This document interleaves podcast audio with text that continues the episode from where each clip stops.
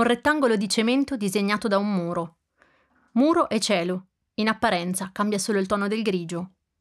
Sono più o meno una trentina. Sembrano pugili, o lo sono. Cominciano a correre lungo il perimetro. I loro corpi parlano meglio di quanto facciano le loro lingue. Sembrerebbe una palestra qualsiasi. Qualcuno sta in coppia, qualcuno chiacchiera durante la corsa.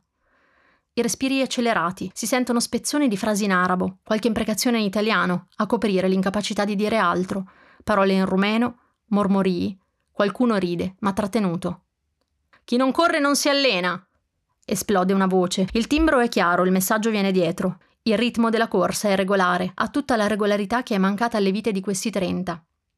Sembrerebbe una palestra normale, ma da quelle mura non si esce. Il cielo è un soffitto che soffoca, fa da tappo ai numerosi desideri che non si possono realizzare. O forse sì. Tenere la porta chiusa, altrimenti entrano i piccioni. Avverte un cartello in ombra sulla porta d'ingresso al cortile. I muri sono alti e lisci. Il sole ci sbatte contro e ci resta appiccicato. Gli uomini anche. Alcuni uomini. Quelli che stanno lì. A tratti il ritmo si impenna, ogni tanto scatta, ogni tanto s'arresta, come un cuore che batte sul ring, come un cuore che corre, un sangue indeciso che non sappia regolare il suo flusso. Ci sono corpi neri, con i muscoli scolpiti, ragazzini cresciuti da poco, scattanti come gazzelle bianche. Ci sono quelli che siedono e guardano, interpretano il loro ruolo di avanzi. Il primo della fila è un uomo che vorrebbe essere una donna, una bellissima donna alta, con la coda alta, i sogni alti, le tette alte. Si allena con un paio di all stars rosse, la canotta che si spalanca su un balconcino a vista, un cuore rosso anch'esso che ci batte dietro e spesso lo fa veloce, la piega disegnata del sorriso. Falle andare le ginocchia! Ancora quella voce, per lei o forse per tutti. I respiri si affannano, saltano, arrancano, scendono a baciare il suolo, lo toccano col petto, si sporcano. Salto, squat, flessione. È una progressione a dimenticare il corpo sussurra all'orecchio che è libero, poi glielo dice, poi lo grida. I pugni fendono l'aria, le accompagna il sonoro che mima la potenza desiderata. Dalle celle a sud qualcuno guarda. Dalle grate penzolano vestiti e scarpe appesi. I pugili fingono in allenamento, schivano un nemico che li ha già sconfitti. Quando dico cambio, cambiate le coppie, Giocano a prendersi le ginocchia. Sembrano bambini che si rincorrano a celai. Qualcuno è più serio di altri. Uno di loro, il secondo della fila, ha un corpo monumentale e appare lento mentre sposta una massa che fugge le definizioni. Ciao, signor Chiari! grida uno dal fondo e ottiene in risposta una mano che si alza, sembra fermare l'aria o spostare un saluto ricambiato a fior di labbra.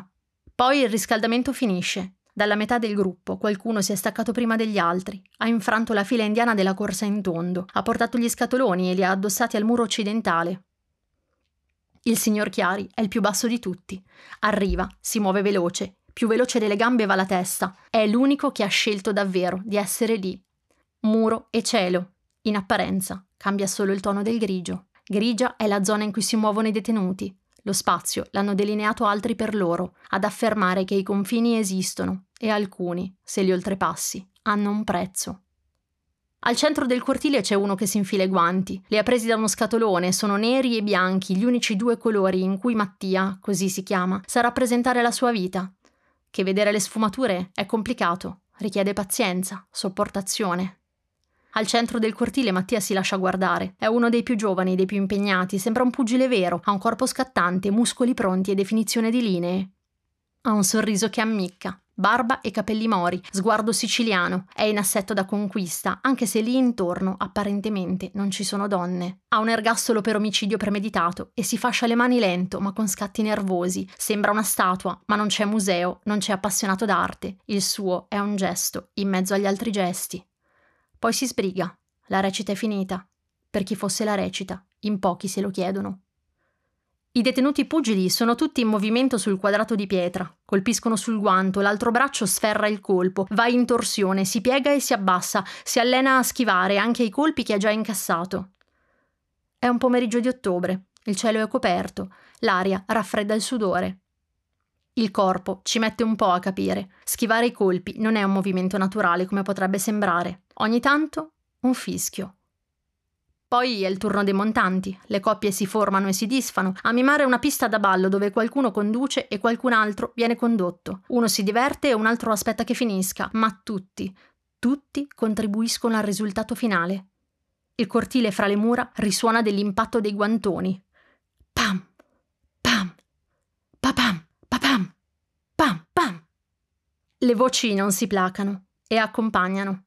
Ce n'è uno che è alto due metri. Forse ha ucciso qualcuno, forse aspettava in auto i compagni di rapina. Dopo un'ora, l'aria tra le mura puzza di sudore. Il cielo non basta, è troppo in alto, troppo distante. Falle andare ste braccia!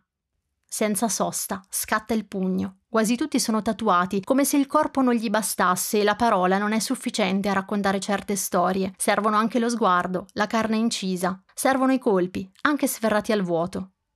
Mi raccomando, piano, non a macchinetta. Ma perché mi guardi sempre a me? È una voce viscerale la sua. Viene dagli spazi vuoti che ha in corpo, da qualche angolo acuto delle ossa, ha una trama di varie paure ben mascherate.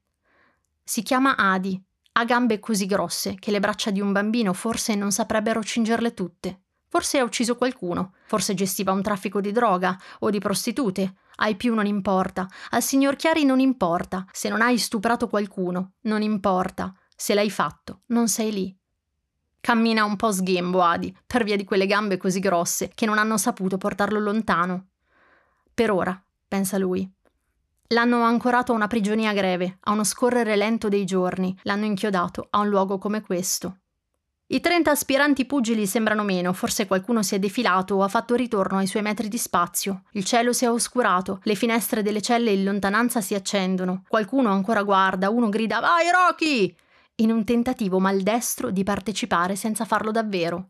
Anche dentro il quadrato c'è qualcuno che non ha voglia di partecipare. È stato uno dei primi a iscriversi al gruppo. Berto, affamato di novità. È dentro da troppo tempo e si avvicinano i 50. Sembra un pugile d'epoca, di quelli alla Tiberio Mitri, col viso bello, perfetto per il cinema e la passione delle donne, di quelli che se ti chiedono di disegnarne la rotta, cominci in riformatorio e finisci sul set americano di un film. È stanco Bert, si capisce al volo, è lì che guarda agli altri piuttosto che la cella, ma l'entusiasmo dei primi allenamenti è passato. È un po' deluso, come se quei quattro colpi avessero promesso di portarlo altrove e invece no, si son fatti amari, fendenti nell'aria sempre più vuota, ma non ha il coraggio di abbandonare del tutto e così resta e guarda. Guarda Adi, guarda Mattia, guarda quelli appena arrivati di cui non vuole imparare il nome. Lo punge un sospetto di ingiustizia, c'è una parte di lui che non si pacifica. I criminali non sono tutti uguali e lui indossa sempre il vestito buono, anche quando non lo indossa.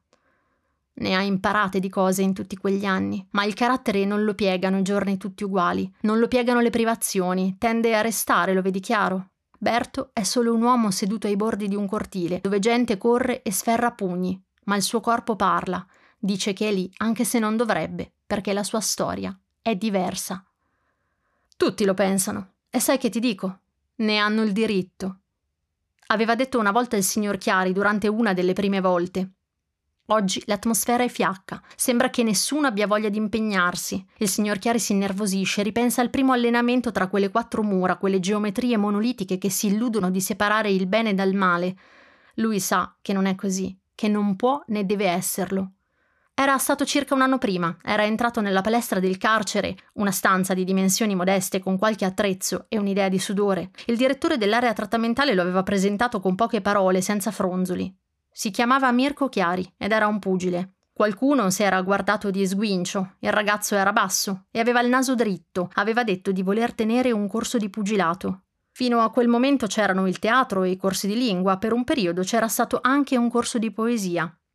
E poi le attività di artigianato, naturalmente il laboratorio, la pelletteria, i simili. Aveva detto pugilato, e su quella parola i pensieri dei presenti erano scappati qua e là come un gregge di pecore svegliato all'improvviso dall'atrato di un cane pastore. Alcune parole hanno quel potere, evocano immagini, situazioni, animano corpi, desideri. Mentre parlava, spiegando il come e il perché con termini puntuali che traboccavano da una voce selvatica, che veniva dall'infanzia e che qualcosa aveva già spezzato, nuove prospettive avevano affollato la stanzetta chiamata palestra, tutti lo guardavano, ma molti si vedevano coi guantoni, qualcuno serrava la mascella. Non si erano neanche accorti che ogni tanto balbettava il signor Chiari. Aveva un corpo che sembrava poter controllare tutto di sé, piantato a terra come un sogno ben radicato, spalle capienti, occhi senza timore. Ma la voce, quella arrivava da luoghi inaccessibili e se a tratti si spezzava, lo faceva dicendoti che non potevi chiederne il motivo. Era stato circa un anno prima, a mezza estate. Ora li guarda tutti quei trenta e ripensa all'ingresso tra gli aspiranti pugili in apnea, tra quei vivi a cui manca la vita. Guarda loro e poi le linee disegnate dal cemento. Quattro, come le corde del ring. Quattro, che separano il dentro dal fuori, il combattimento dalla quiescenza, la colpa dall'innocenza. Si sente su quella linea, il suo cuore è spaccato a metà, i suoi muscoli fremono sul confine, il pensiero si sforza di capire se esiste davvero quel confine. La sua vicenda gli dice che quasi tutti i confini possono e devono essere oltrepassati.